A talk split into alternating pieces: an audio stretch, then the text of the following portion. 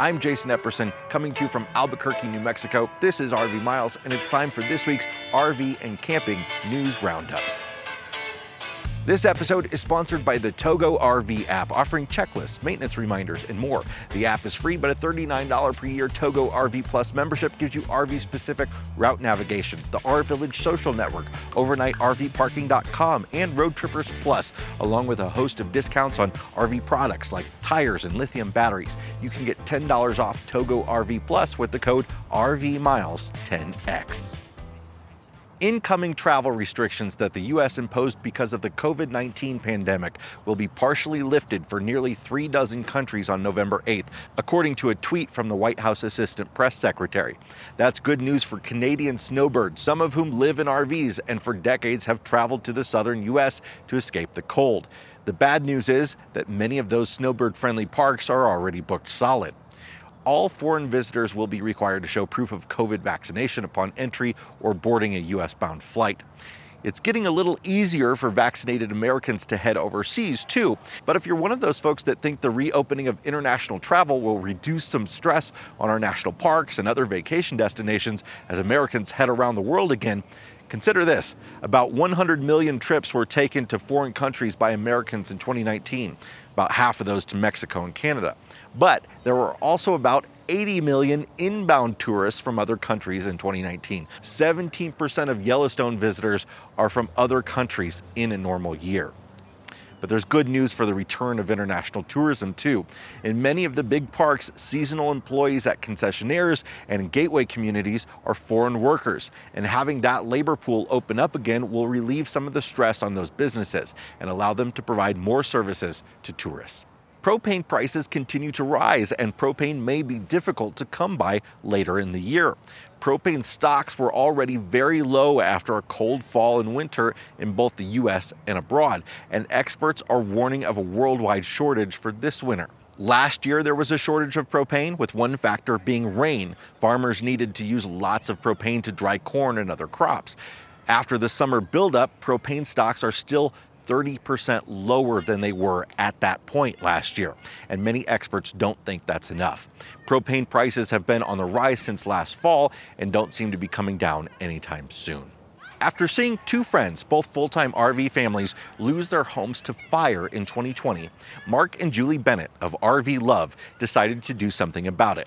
They bought an old Winnebago Indian motorhome for $1 and set it on fire to see what really happens to an RV ablaze. The goal? To share this highly visual experience with others and bring awareness to RV fire education and safety. Their 25 minute YouTube video highlights the unique fire risks RVers face and how to prevent it from happening. The Bennetts worked with the local and state fire authorities who supervised the burn and were eager to get involved as a training exercise since RV fires are on the rise.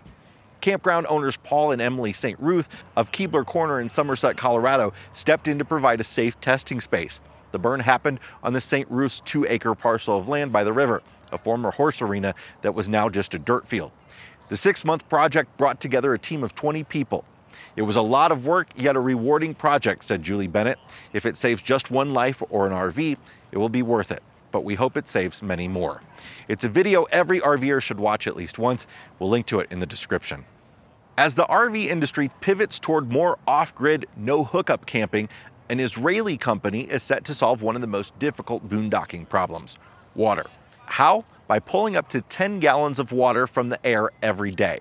WaterGen will launch the world's first aftermarket water generator for recreational vehicles in 2022. Removing water from air isn't exactly new technology. We're all pretty familiar with dehumidifiers, but the WaterGen onboard device is tailored specifically for making drinking water with advanced filtration, and it's mounted on your RV's roof just like an air conditioner. It's not a perfect solution as it needs to be at least 59 degrees Fahrenheit and above 20% humidity. However, that's well in the range of most daytime camping year round in the US. It'll likely take a decent amount of power to run, but notably, it's a 12 volt device, which should be quite a bit more efficient than a standard dehumidifier.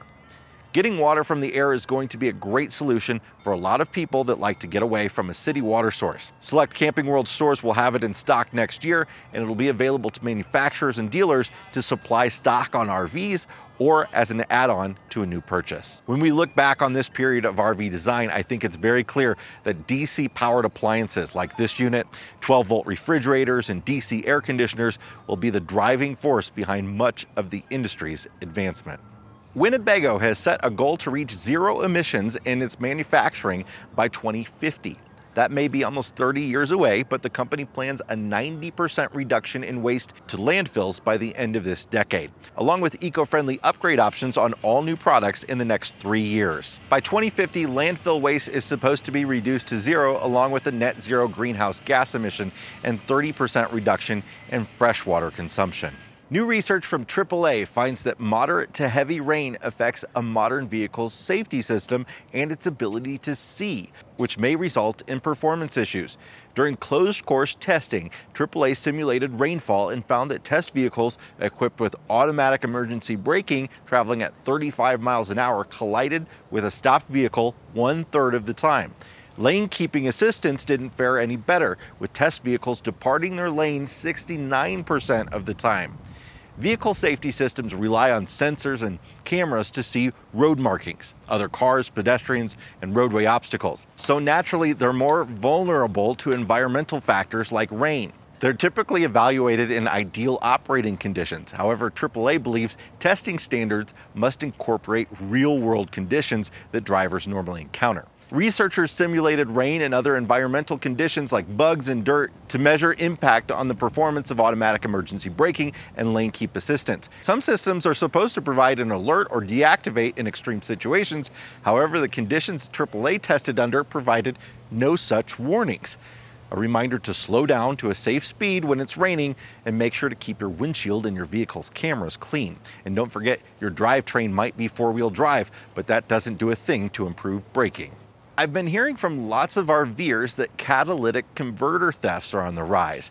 Catalytic converters are an exhaust system component that turns toxins into less harmful byproducts, such as water vapor or carbon dioxide. They're easily accessed from underneath the vehicle and contain precious metals such as platinum and rhodium. Thieves can fetch a few hundred dollars for each unit stolen, but they cost the vehicle owner a lot more to replace. So, why the surge in thefts? Well, the cost of precious metals have risen drastically, and thieves are getting much more per unit than they were in the past. They're particularly easy to get to on an RV that might be higher off the ground than a passenger car, and they're often left unattended. And this year, it's not just RV owners that are getting hit. Pennsylvania State Police are trying to figure out who stole thousands of dollars worth of catalytic converters from 35 vehicles at the Valero Century RV dealership earlier this month. The vehicles weren't RVs, but a fleet of food delivery trucks that Valero has a service contract with. And earlier this year, 16 catalytic converters were stolen from RVs at Augusta RV in Georgia, and 27 were stolen from an RV transport company in Elkhart, Indiana. In January, several people hopped a fence at an Ohio dealership and took off an hour later, having removed 18 catalytic converters from RVs. RVs and vehicles with bigger engines have bigger catalytic converters, which fetch more money. They're primarily stolen from gasoline powered vehicles, but not all diesel vehicles are immune. That's it for this week's RV and Camping News Brief. Join us here each and every week for all the latest. See you next time.